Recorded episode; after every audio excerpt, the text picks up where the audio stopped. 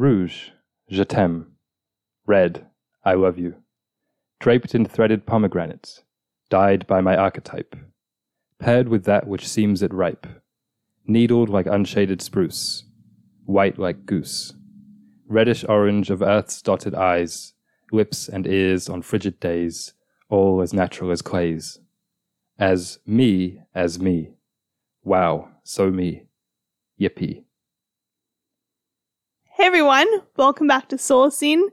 Aaron, I thought we were about to get the first ever French poem. Yeah, we were talking about doing a French episode, but I feel like even that is, even the poem is a little bit a Mm. bridge too far, currently. Yeah, I think so. But this is the third episode in our fashion semester on the Solacene podcast, where we talk about a beautiful, sustainable, tactile future. And this semester, we're talking about how fashion will play into creating, maintaining, ushering in a beautiful future that is good for the planet and people. And today, we're going to be answering questions about self esteem, identity, and color. And of course, the long awaited why not wear like white after Labor Day? That'll be about a one minute Labor segment. Day is tomorrow, as of time of recording. yeah, it'll This come out on Labor comes Day. out on Labor oh Day. Oh my god. That's what we should call the episode. Maybe we should. Even though you had the funny idea of the pun, yeah, I wanted to call the episode something like is individuality dying? yeah, Even though that's that's a little bit clickbaity because the episode isn't about is individuality dying, but it's kind of like is individuality equal to dying one's clothes? yeah. really, really clever there. Thank you. I've you. used that pun twice in poems so far for Solacene, but I'm going to say it was clever by you anyway, even though you're just copying me. Thanks. So tell me about the poem. This is a bit of a love letter to Red. I wrote it late at night. I didn't reread it until just now when I was reading it out loud, okay. and it's a lot worse and more nonsensical than I thought, so I won't go into much of an explanation there. Red, my favorite color, historically my favorite color to wear, and that leads us into an early example of this week's garment of the week. Do do do do do do do do. That's the jingle that I just came up with. I don't hate it, unfortunately. Yeah, every episode on Solacene for the fashion semester, we're doing a garment of the week. And do you want to guess what today's is that I've chose? I'm gonna take a wild guess and say sweet red. Sweet red is correct. Unfortunately, this week I don't have it to show you. You know what it looks like. I'll put an image on the screen for those watching on YouTube. Solacene podcast on YouTube. So, sweet red, the name of this sweater, fleece, jumper, depending on which side of the pond you live on, was stolen from my my old roommate's nickname for his futon. it wasn't even a nickname; it was just how he described it. Once he said, "I also have a sweet red futon." Yeah. and so afterwards we just called it sweet red and then it just pivoted into i got a red jumper and we called that also sweet red Mhm. maybe i'll let you describe it a little bit for the audience Yeah, so it's an LL Bean jumper with three buttons.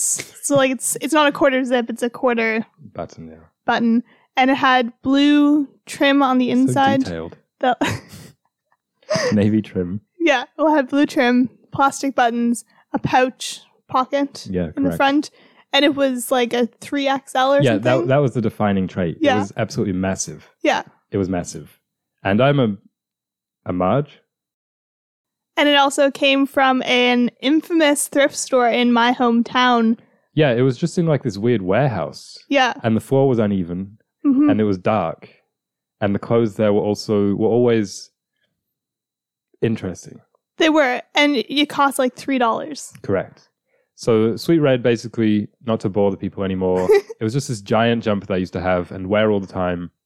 I wore it so much that it developed a kind of scent. hmm Let's just leave that. That might be a little bit TMI, but it was kind of your prototypical like cozy garment.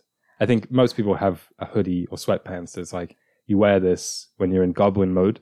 Shout out, see I'm up to date with the slang, and you're just like chilling at home, Netflixing during exam season. Maybe if you're a student, Mm, the difference is I wore it all the time. yeah. I wore it every day. It was almost like a kid when you hear those stories about like, oh, he was a turtle for Halloween, but he he wore it every day. yeah. That was like me with with Sweet Red. Well, it was just so versatile. You could wear it in the rain, You snow, shouldn't, sun. but I did. Yeah. And if I was ever lucky when I was sick, you'd let me wear it. Because I could tuck my knees into it Right. and just It was that big. Be But here's what I want to talk about with, with Sweet Red. Because today we're talking about identity, right? Mhm. This garment, it almost became like you know Venom in Spider Man, Yeah. the symbiote, and he gets the black suit, hmm and it like changes him a little bit, but also he kind of morphs into it. It was like as I grew to to honor this and to feel it, it shrunk to fit me a little bit. Mm. It Even stopped looking so big. It stopped looking so big. Yeah. I mean, this might just be a factor of someone growing, but also, I just think there was something. Yeah, there was something symbiotic with this, and I mean, you used to have a jumper like this as well in a similar epoch in in university. We called it the roots sweater. hmm You just for some reason wore every single day this gray thing. Yeah. Everyone goes through these phases, I think so. so it's kind of pertinent to the question of what I have written down: putting the cart before the horse. I guess it's about which came first, the chicken or the egg. Do, do your clothes shape you, or do you shape your clothes? Mm. Or in the poem, I said, "As me, as me, wow, so me, yippee." Because I feel like when you see clothes sometimes in a store, you know, the cliche saying is like, "Oh, it's so me," or "It's so you," but it's like, does that mean this garment reflects who I am, or does it mean this garment can tell me something about myself, or can shape me, or is there even a functional difference between those two things? You know Hmm. what I mean? Yeah. So that's kind of my my kicking off this question today. I think it's a good place to start. I was so fascinated the first time I learned about the fact that ready made garments is a new industry Hmm. that for a lot of, well, a lot of modern history, I'll say like post industrial revolution, even clothes were made to order, or like you would buy the patterns and the fabric, or at a fashion show, even now when you go, it's not like there's a hundred of these dresses that you see on the runway backstage ready to be worn. Like ready wear is a an industry in itself, and that has brought with it a kind of weird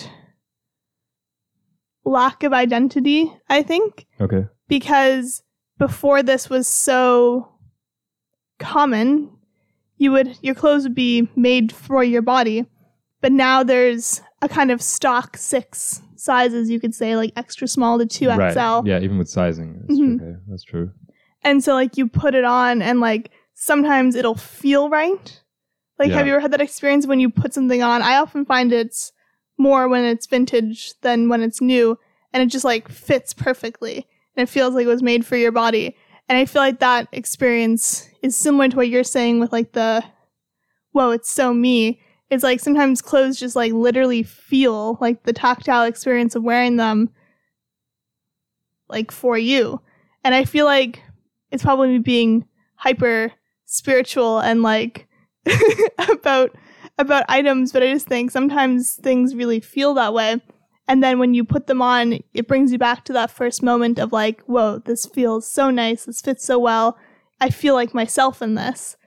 And a lot of clothes that I wear on a day to day basis, I put on and I don't really feel like myself in it. There's probably like 20% of my wardrobe. And I feel like a lot of people have this experience. Because of the fit.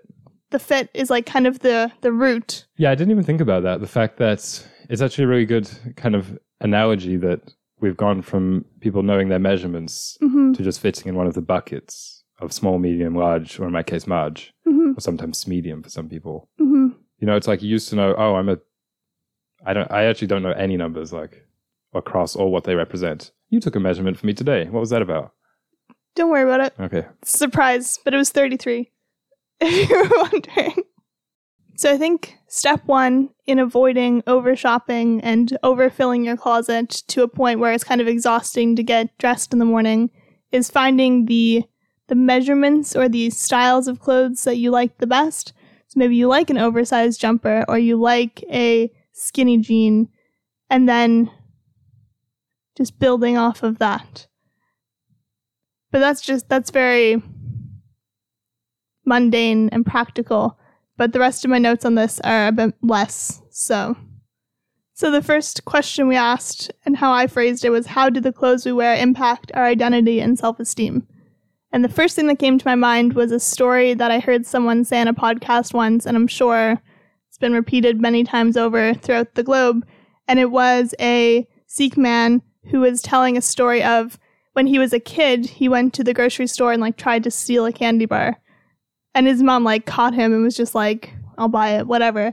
And then later on in his life, in his day, he went to his mom to apologize and thought she'd like yell at him and be like, don't steal, you know, like the normal reprimand that you'd get for that. But his mom apparently went on this really somber explanation of like why Sikh people wear turbans and that it is a a promise to live up to.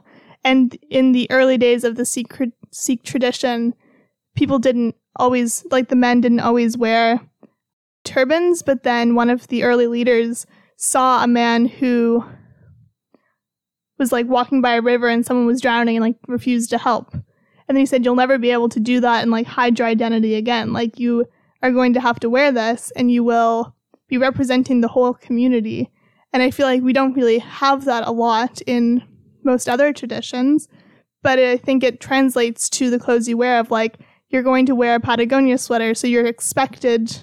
And I mean, it's both ways. Like, it's you trying to be more outdoorsy, but it also puts out the expectation of, say, you're on the side of the road and someone breaks down their bike, they're going to look for the most bikish looking person, Hmm. perhaps to help them. Yeah, the person wearing spandex. Yeah, exactly. So I think the clothes we wear are a promise to ourselves and also a promise to the people around us. How do you feel about that? Well, my notes for this episode are rather scattered, as my garment of the week kind of showed, because it's touching on both identity and color. So my answers for the questions were kind of just both at the same time. hmm But I think it's a good time to introduce my soft, crispy dichotomy. Mm. And this is basically my two categories in which all clothes fit Yeah. soft or crispy. Crispy means formal, soft means informal. hmm And, you know, the words mean something because I used to be very, very anti formal clothing, as you know. And a lot of the reason is because they're uncomfortable. And I remember always going on tirades to you and saying, why would people wear uncomfortable clothes? Doesn't make any sense. Suits are really uncomfortable. Ties are really uncomfortable. Dress shirts are uncomfortable. I find them way too hot to wear. We should just always wear soft and therefore comfortable clothes. And I still agree with all that. Like suits are really uncomfortable, and as are ties, as are dress shirts, and they're all much too hot. Dress shoes, especially, but let's not get into that today. But I remember you said because the goal isn't to be comfortable. hmm And that kind of, at the time, I thought it was a silly response, but now I think it makes a lot of sense, maybe as I've kind of embraced my um, masochism a little bit more, in that sometimes you should dress to be as uncomfortable as possible. And the reason for this is a bit of a feedback loop that I guess I'll illustrate with the work from home thing that I think people know intuitively, like everyone wearing sweatpants during quarantine, right? And students and employees alike, because we're often working from home, or it's just like standards kind of dropped. And just to, to again touch on the, the, the chicken or egg question, it's kind of the, fa- the case that people's mindsets towards work changed because of their environments Mm. and so they dressed to reflect that.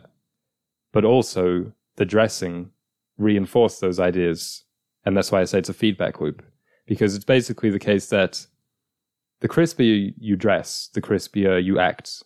The softer you dress, the softer you act. Which is, to bring it full circle, why I eventually got rid of Sweet Red, because I was like, I don't like what this represents to me, which is kind of vegging. Mhm. Even though I would do things in it, it had a kind of vegetative aura. Vegetative aura. Yeah. For sure. As I said, I think the first episode of like people used to just dress up to run errands. Yeah. And now you'd never think of putting any effort into your Correct. effort to go to the store. And even going to church, it's like people used to dress up, obviously, but now a lot of like the selling point on like churches' websites is come in your blue jeans. Come the pastor wears sneakers. And it's like, yeah, like come as you are internally. And like if you don't have a dress shirt, please come. Hmm. But, But it's not about money. It's not about like, oh, you don't have any, you know, designer Italian shirts. You know, Mhm. you're getting scoffed at. What I like about the Sunday best idea is it's kind of universally scalable. Even if you're, Mhm. even if you have nothing, you can comb your hair Yeah. And you know wash your shoes or something like that. Mhm. Brush them off. Yeah, I remember my dad used to shine his shoes every Sunday morning. Right. And then I'd always want to shine my shoes, but I didn't really have shiny sneakers. shoes. Yeah. You're just scrubbing your. Your sneaks. Yeah, I mean, it was when I was really little, so I probably had like little tiny dress shoes, but it was still, I just remember that very fondly. I think another part of this is it's like you can set it as a promise or set it as like an expectation for yourself of like, I'm going to wear this uncomfortable outfit so that Yeah. I'm, I'm on, like I'm in that kind of mode. But then another part of it is a way to manipulate your own expectations and manipulate others' expectations of you. And I think this is part of it of like, even if you're working from home, perhaps try and get dressed and ready for the day because it will trick your brain into thinking, Yeah, oh, you, we're you going to. go through the motions. That's kind of the whole point. Yeah, exactly. And this is another podcast, obviously, I'm listening to thing that people can do to change how others perceive them. Another religious example is there's this man who his name is Ram Dass, and he was a psychology professor in America, and then he started studying psychedelics and went to India and had this whole like religious trip basically. But when he moved back to America, he chose to continue dressing as I mean, he's not a guru, but like to dress in that traditional like beard, white kind of flowy clothes, beads. And he said when you dress like that and you were like walking on the streets of New York, you all of a sudden remove yourself from the sphere, like the dating sphere. You remove yourself from you set yourself apart, I suppose, in the way you dress. And that was also something we were taught growing up in the church of like dressing modestly or dressing dressing up on Sunday you kind of set yourself apart and like you can use that in a way to promote any desires that you have. So like maybe people want to be perceived as athletic and therefore kind of feel like they have to hold themselves accountable to that. So therefore they wear athletic wear.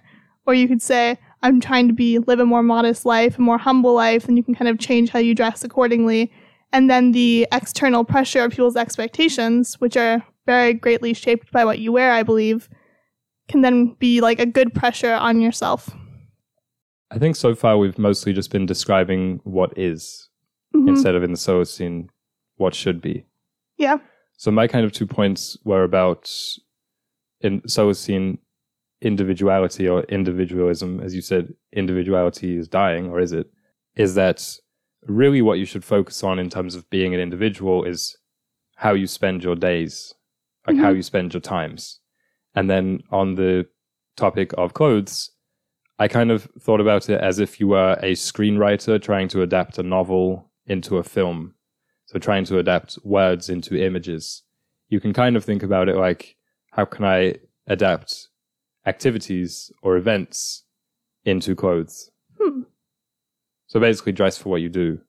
I think that's a really big part of the Solacene garment Yeah. industry. You Dress for what you say. do. That's kind of why I was getting at with the with the crispy thing. Mhm. Work versus play. And so when people just wear grey, kind of nondescript loose sweatpants all day and you know, there's a time and a place for these things. But I mean like at work, to work, on the red carpet, these kind of things, then probably you are psychologically not giving yourself the the structure that you want. And also something that we were talking about recently is that actually wearing crispy clothes, which is ironically always called boring with young people, is itself pretty much undoubtedly anti-establishment right now. I think. Yeah, absolutely. Especially in like academic settings. Well, yeah, just I just think everywhere with young people, it's like that is what would make you more unique, more of an individual. Hmm So there's a bit of an irony there, maybe. But also, I was thinking about just like narcissism today, where everyone is trying to appear as an individual, like really desperately. That's what most people are trying to do when it comes to dressing, is to to set themselves apart. And in the Solacene, I don't think we'll have that kind of that universal thing where everybody's trying to always work on their personal branding because Mm. that's what aesthetics are codified like clothing aesthetics. It's basically trying to appear a certain way. It doesn't Mhm. matter if you actually read you know if you dress dark academia for instance. So not to get kind of gatekeeping with it but basically i think in the Solacene, more of the the emphasis more commonly will be on finding peace not through your appearance. One more tool that I thought of in the Solacene of clothes being like serving is as a conversation starter in that it's similar to what you're saying, but it's like, what do I want to converse with people about? What do I want to have an easy segue into? So it's like, but I think that's why people wear t-shirts with sayings on them. Yeah, and, and band t-shirts. Yeah, exactly. Like it's an easy conversation starter, and I think that will continue as a tool in the Solacene, but perhaps being a bit more cognizant of it because I think right now people just like collect band t-shirts and it's like, but you've never listened to ACDC or Nirvana or whatever. The gatekeeping. But but I'm just Name saying five like of their songs. yeah. But just be intentional with it. Like maybe you want to wear a shirt that's made of leaves and someone will be like, What's your shirt made out of? And then you can be like leaves because I love leaves and nature. Yeah, In the Solacene clothes will be made out of more cool things than just cotton. right. But that's for another day. Two final points on the the self-esteem question. One of them is about clothes in cartoon slash fiction. Obviously, I had to talk about it because last week we watched Porco Rosso, Yes. which is my favorite film. And Porco for me is a style icon. For people who don't know, he's just a pig who flies a seaplane. And he wears this cool brown, like pilot outfit. And later in the episode, I'll talk a lot about brown. So in fiction, I've talked about on last week, I think, how the outfit defines the character. Like it is them. Yeah. And especially the fact that in cartoons, they wear the same thing every day. Because and I think this is kind of a transferable um, idea for humans in real life because most of us do the same thing every day. And most of us want to. hmm We might not do what we want to every day, but most of us would want to do very, very similar things each day, I think. Most of us like routine, at least four or five days a week. Maybe not every day of the year, but I think for large stretches of time, we want to be doing the same thing. And so I think having clothes like that would maybe make you feel the same way every day, make you feel a little bit more like a like SpongeBob putting on his like he goes into the closet and there's just hanger after hanger of the square outfit. Yeah. I mean, that's like a big part of sustainable fashion and of people who are talking about finding your personal style is finding a uniform. And it doesn't have to be literally like SpongeBob. But for me, it's usually just, I mean, this is very basic, but I have probably five pairs of jeans and five white shirts. And you just kind of mix and match them. And it's easy. And you know you'll always feel good in it.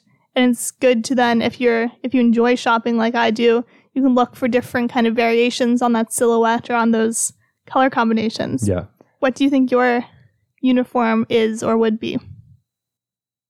Oh, that's going to be a question for next week. Okay. yeah, I can't do that off the cuff.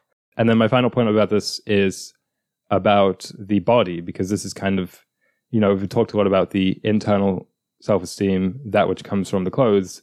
But there's also a pretty important thing between those, which is your skin, your shape, Mhm. your your body.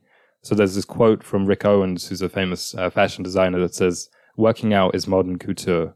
No outfit is going to make you look or feel as good as having a fit body. Buy less clothing and go to the gym instead." And I mean, we can talk in another episode about this element of fashion, like the body thing.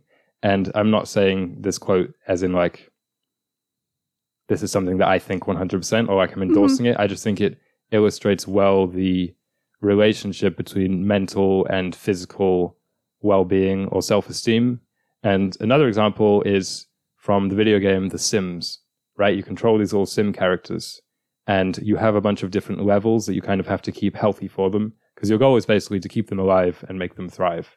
And so it's like the obvious ones, they need food, they need social socialization, they need hygiene, so you need to feed them, take them to parties and give them baths. But also they have a bar that is basically about their environment. And if it gets too run down and too ugly, like let's say you haven't cleaned it enough, you don't have a nice picture on the wall, they hate their clothes or whatever, that also goes down just as much as the others. hmm So I think that's kind of where I was concluding this question about whether self esteem and the chicken and the egg with clothes and your identity is that the framing of the question is probably incorrect because it's more about harmony between those elements, I think so. if that makes sense. Yeah, I think talking about the yeah, the body and makeup and skincare is a good topic for another week because I also realized that this week when preparing for both questions really that that's a big part of the fashion industry and also has a huge environmental and social impact. The body keeps the score. What does that mean? I don't know. That's a book that you read. Colors. I had three colors that I was kind of written down with notes on Okay. brown, Hmm. white, black. Already mentioned red. Let's talk about the shade of sweet red. Because it always made me feel like Elmo. Yeah. Like this wasn't a muted red. Oh this no. was a you'll you you could just see me from miles away. It was then- kind of like yeah. your way of finding me if I got lost in the shopping in Walmart or something. hmm So you didn't have to say my name over the over the PA. You just look for me. hmm That big red thing, usually with his orange backpack. Yeah, you're very distinct. Basically, it made me feel a little bit like a Sesame Street character. And also, when we first met, I just had seven red T-shirts, Red shoes, even. red shoes. Yeah, Yeah. I didn't buy my own clothes then. Yeah, but you did have a lot of red t-shirts. I feel like that might be a guy thing. I feel like a lot of guys have a lot of red t-shirts in those those adolescent years. Well, that's actually one of my key points for the color question. Is that I think it's the first time in the semester that we're encountering the big difference between men's and women's fashion. it's that true. we kind of haven't mentioned so far. But yeah, color. That's a it's such a gendered thing. Mm. Recently, was watching a little bit of the Women's World Cup, and it was kind of like, oh, that's cool. They do different football shirts for the men's and women's team. Mm. That's weird. France's blue is like a way nicer, kind of soft pastel blue rather than the the navy blue, like from their flag that the men wear. hmm And it was like that with a lot of the different countries. So I was like, that's so funny. Yeah. And also the Barbie movie, right? I thought Mhm. that when I when I went there and saw in the cinema just a sea of bright pink, I was like, this is kind of a funny, cool, like cultural thing, Yeah, it is kind of weird. a moment, cultural reset. I'm so up to date with all the terms. And another note on this kind of like gendered color thing is I remember I once had these pair of blue, bright blue, like turquoise, let's say, uh, trousers that I really, really didn't like. So I was wearing them one day, and there were these two girls who were kind of like, nice pants. And we were stopping at the stoplight or the traffic light, and I was like, thanks. but I always think they were mocking me. So that's always on my mind. Still to this day. Yeah, still, still, still burns. Maybe that's why, because the other day we were walking, you had blue pants on. You're like, I don't, it just, there's something off. So maybe it's some kind of like trauma that with blue pants. Do I have any? Did I say that as something off? Yeah, you're like, there's something off with me wearing these blue pants. So it makes you feel like you're in the hospital. Oh, right. Yeah, my Yeah. hospital pants. Garment of the week for next week. Do you think does everybody nickname their clothes like this? This is a question for the listeners. You can email us or comment comment on YouTube if you have any like nicknames for clothes in your own closet. Because you and I we have, like most- dozens. camp pants I'm wearing right now. the camp pants. they just all have Yeah. A lot of them are just like descriptors though. It's true. Like blue shirt, hmm but then a lot of them yeah hospital pants. Yeah. Oh my days. So that's about men's versus women's colors. Obviously, there's a lot more to talk about next week, but it's always frustrating to me when I go to the thrift store and the men's. it's like, wow, they're really um, going crazy. There's some gray pants in Yeah. with the brown and very, or in with the black and very dark blue. Um, so the other color was brown, which is kind of like my crisp color. If red is like my soft color, brown is my crisp color. And it's hard to find brown clothes, which is very annoying. I Mhm. tried to find a brown suit so that we could get married in it, or I could wear that, and there wasn't any, Yeah. which is just annoying. But it's kind of shows, I guess, the the box that men's clothes is usually very very narrow box. Yeah, absolutely. I mean, until the 1800s, the only color we really had, I mean, there was lots of colors, but the the biggest variation was brown. So I feel like in the last 150 years, now that we have actual colors, Yeah, um, the men's fashion industry is probably like anything but brown. that's what I find annoying though. Yeah. because it isn't. It's No. just black and gray. It's not even anything but but brown. Brown. Let me just describe brown a little bit. Brown clothes. It makes you feel like a tree, or like a professor. hmm or like an archaeologist or something like that. And white, that's another color. I think, I mean, this is kind of a hard section to talk about in Solacene terms, in terms of people will wear this color because it's like people have different preferences and stuff, and there's mm-hmm. a lot of different people. But one thing I can say with some certainty is that in the Solacene, instead of white being the norm, oh, your basic white t-shirt. Go to H&M, just pick up white t-shirts. They've got a bunch of different types. The natural color will be the norm. Oh my goodness. So shocking to me that it isn't. Remember I said to you last week, this is probably not a good sign because I'm on a, ostensibly on a fashion podcast for these next few months to give some level of expertise. Mhm. When I was like, oh, denim, is that just naturally dark blue? That did send me on a tangent. I have two pages of notes on indigo. Yeah. But but yeah. I mean like we don't know what colors things are. People just assume cotton's white. But it's shocking to me, and here's here's kind of my point.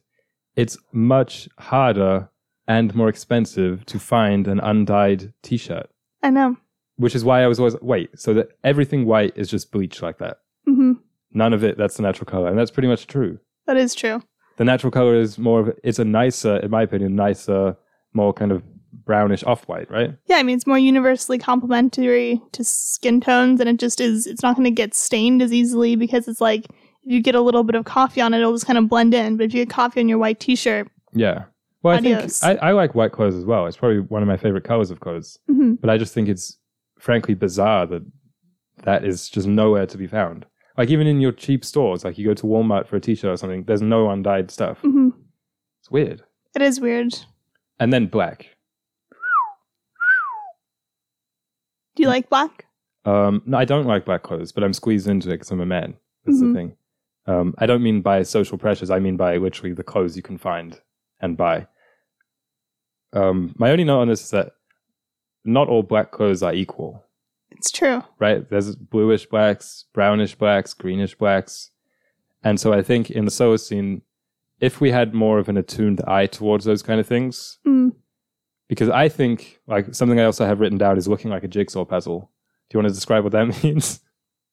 Where that famous quote came from? I mean, you really like monochrome outfits. Yeah, I think it looks cool. And it also has to be monotone in that.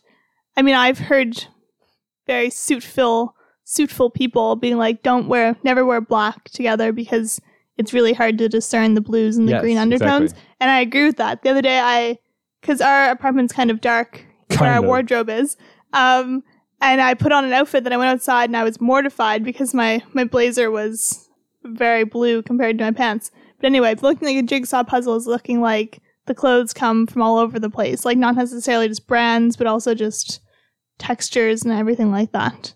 Right. Colors more than Colours, anything. Crucially. Yeah. So I think it's cool when people wear all one color. hmm That's what I'm saying. But that's a personal preference, obviously. Yeah. but it's hard to do with black.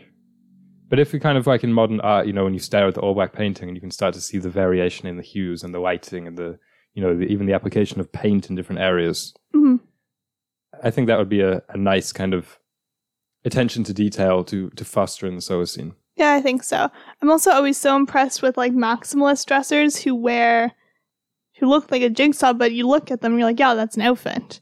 Because they have uh, an eye tuned for complementary colors, shades, and cuts and everything. And I think people who in the Solacene are into fashion the way that I am today will be more, it'll be more of an art than a shopping. Like it'll be more about the The composition. yeah, than the buying and accruing The of of more the clothes. Yeah. Maybe a question for next week also could be our style icons. Ooh, or I like the think solo that's really scene, uh, like a Solacene Rushmore or something like that. I like that. of the the principles you can draw from them. So my other points on color is about color theory because as a writer, this is always kind of jammed down your throat about red should mean this, white should mean this. Well, in ancient China, pink means this, and I think there's a time and place for that. But I also often think I'm all for symbolism and metaphor, but it's a little bit redundant when most of your readership won't know what those things mean.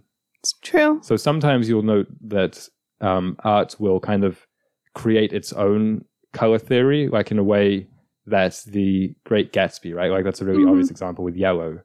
You wrote an essay on that once. Probably. I think you did. Yeah. Um, but the ways that that book uses yellow isn't like something you'll find on the internet, as in yellow means this. It kind of defines it within its own uh, lexicon, or even like the David Lynch movie Lost Highway. There's that kind of yellowish orange glow, right? Mhm. that he uses throughout the movies it quite often that they use throughout the movie uh, to represent certain things and so i think to bring it back to clothes we meaning society, have kind of come up with our own color theory in a fun way that doesn't match what you'll find on a website about mythology and symbolism from different cultures, hmm but it's just like a modern thing. So in the Solacene, maybe we can kind of play with that a bit. I don't know. And I also think the topic of trending colors kind of goes along with this is just such a weird thing where it's like one year this color's cool and then the next year actually this one's eco should i say and that one's really lame or chuggy i remember when we went into Simons pretty much every time over the last 12 months which is a big clothing like department store in montreal you would just be struck by the massive amounts of like pale pea green i think pea green is the name for it hmm and also kind of pale purple lilac in the women's section, obviously. Yeah. And it was like, where do these colors come from? It's so interesting about the question of whether it's an organic thing that people want or it's just kind of fed to them. Yeah. I mean, the people who like the trend predictors, like the, there's a huge economy surrounding trend prediction. And I think it's a very questionable amount of are they actually predicting the trends or are they feeding They're making them. feeding you? I think like, it's very it's much like kind of social engineering. yeah. Because thinking about the purple, that was like an album cover, right? Olivia Rodrigo. hmm So it's kind of like, where did that come from? Yeah. And you could say that maybe she was just ahead of the times, or maybe it was already a thing and she just kind of made it more of a thing. hmm But it's funny the kind of like meta textual ways in which these colors kind of come about as well. Because also you could talk about the generation thing, and people would say these colors are very 70s, mm these colors are very 90s, and the way that we kind of associate those. Yeah. That's what I mean by kind of forming our own color theory. I guess it's not really a scene though, it's just like a observation I made.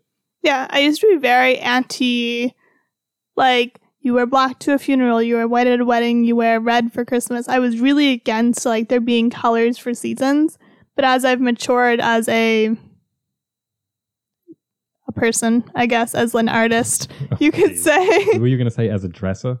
I was gonna say as an artist, but I don't feel Yeah, it's a little bit pretentious. it's a little isn't it? pretentious. But as a as a person, As a podcaster. as a podcaster, As a site. yeah, I have come to realize that those colors just like it. They kind of are there for a reason.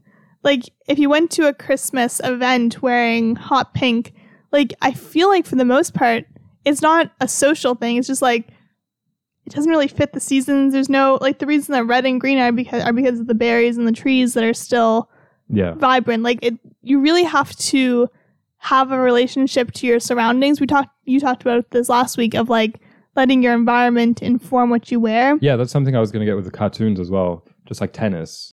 The cool thing about cartoons is that the, the designer, or in this case the illustrator, can match the background to the clothes. Yeah, but I think it's that there's a nice, a niceness to that.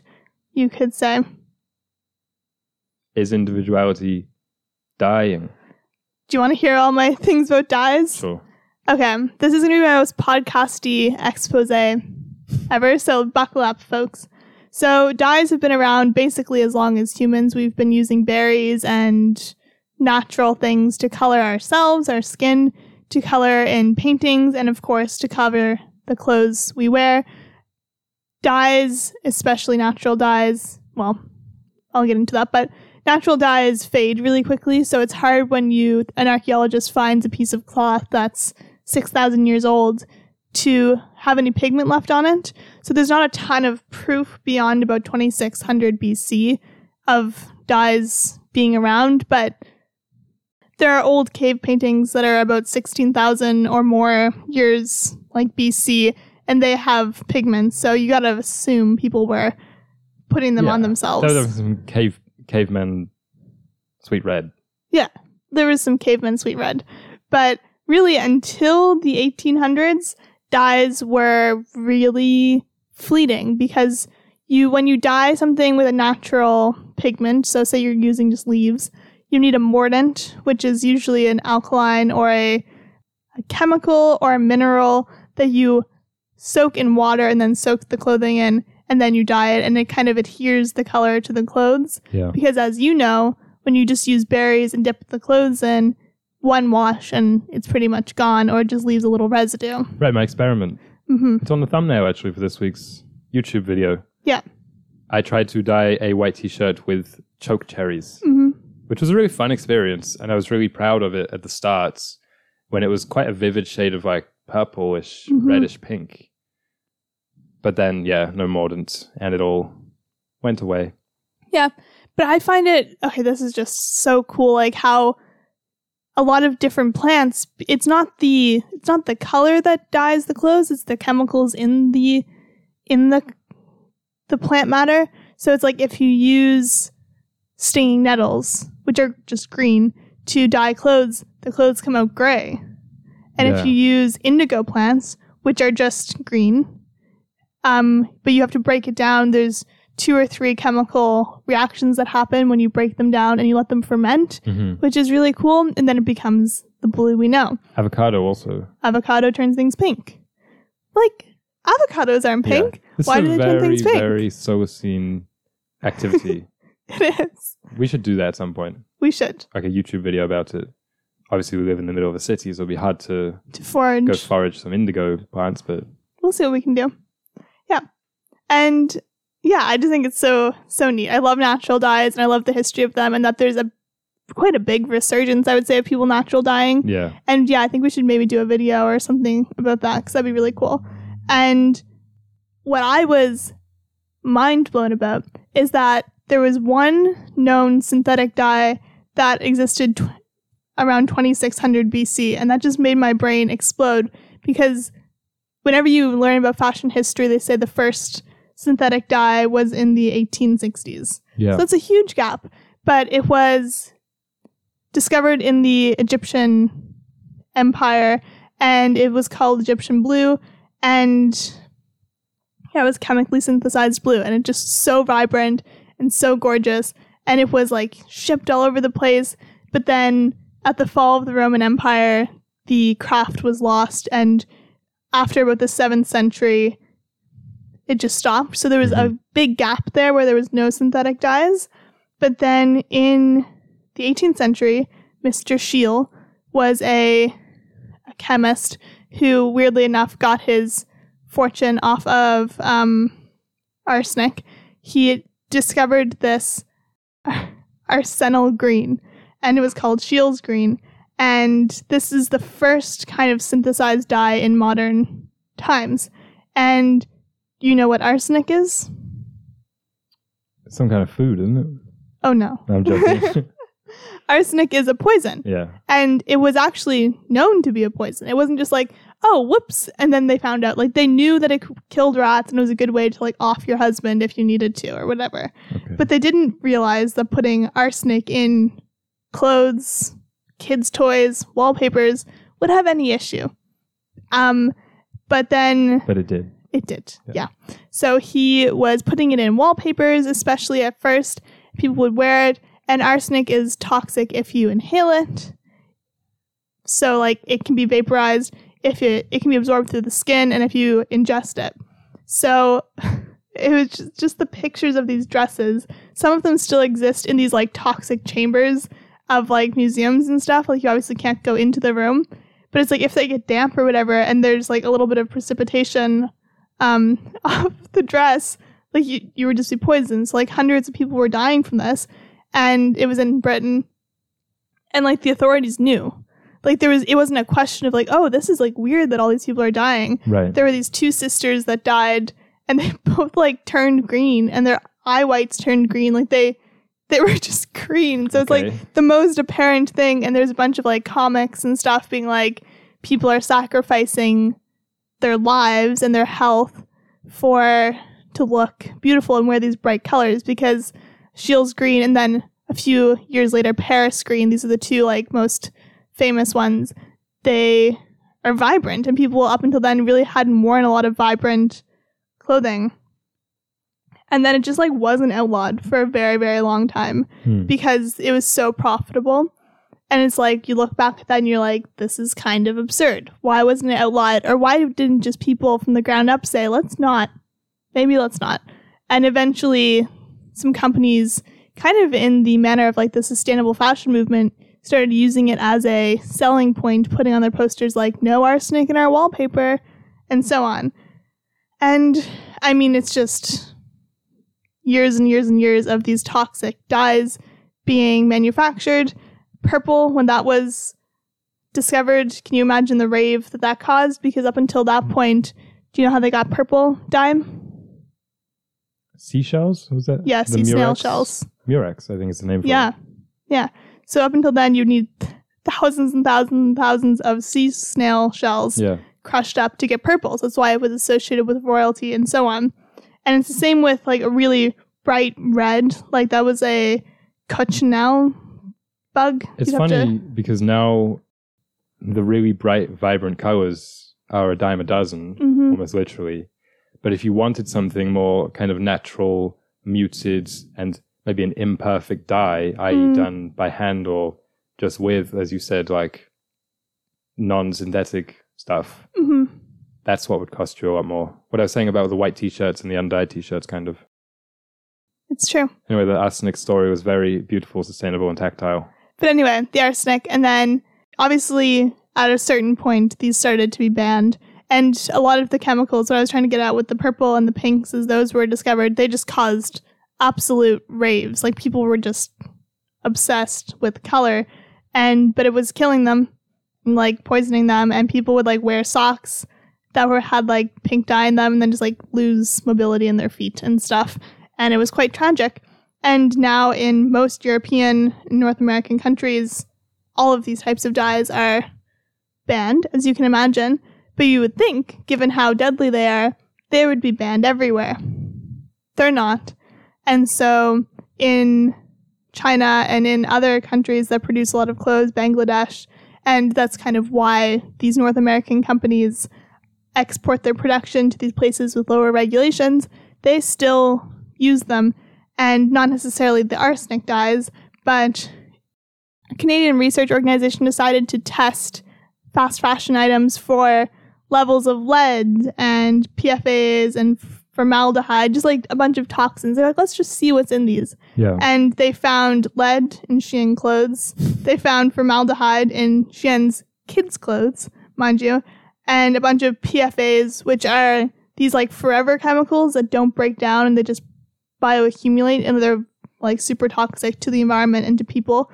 Um, phthalates in Zaful clothes, like there's just they're just being used. It, like these super toxic dyes, and you would think they're not allowed, and they're toxic to the people that wear them. So it's like there's, I think the lead in the Shein clothes were nine or ten times more than is like safe, and so you can imagine this is one piece of clothing that can poison you. The people who are at the factories who are exposed to just bucket loads of this dye, like they're just being poisoned. And I watched a documentary about a river in China that was being polluted. It's just one of hundreds, thousands in the world that are being polluted. And the people are saying, like, I, oh, I assumed the water was fine to like wash my feet in or to like rinse out a cup or whatever. And then this man was saying he spent 10 days where he was like, washed, he was like, oh, I'll just use the river water or whatever. And then he, yeah, just like lost mobility in his legs because he was like washing his feet in this river. That is where the com- the factories are dumping the dyes, and the dyes are pretty much the most toxic part of the the process. Like there's lots of other human rights atrocities associated with fast fashion manufacturing, but dyes are just the worst, and they they don't break down. Like 90% of the dyes that we use are synthetic, and it's not like if you dumped a bunch of natural dye into a river, which could still harm it and cause it to die because it would feed algae growth and then the ecosystem would die. But like these just stay in the river. And because they're so dark, water can't get down, everything dies, it just becomes toxic. I don't I don't know. Maybe I won't even get into denim today, but do you have any yeah, questions? no, let's leave denim. Yeah. I like talking about the pig who wore the brown overalls and flew the plane, Yeah. the seaplane. yeah. But I feel like this was important to talk about because it haunts me. Right. Can we leave the listener on something kind of positive though? The Solacene colors, right? Yeah. We've got the Solacene pink, Solacene beige, Solacene dark green. Mhm. What was the thinking behind those? Well, the beige represents the paper that we Yeah. use and that we want. zines. It's kind of an off white. Yeah, and we just say like we like things being tactile, so that's kind of the the green. Inspired by Chobani Chobani Yeah, it is. The green is for nature, and the dark pink purple is for the digital side of things. We think it's a beautiful it? color, but it's to me it's kind of I mean originally I feel like it was to say this kind of contrast between the natural and the digital world that our podcast tries to bridge. For me, it represents wine, Oh, which I like to drink. do you? No, I don't. okay, thanks everybody for listening. Bye the zine.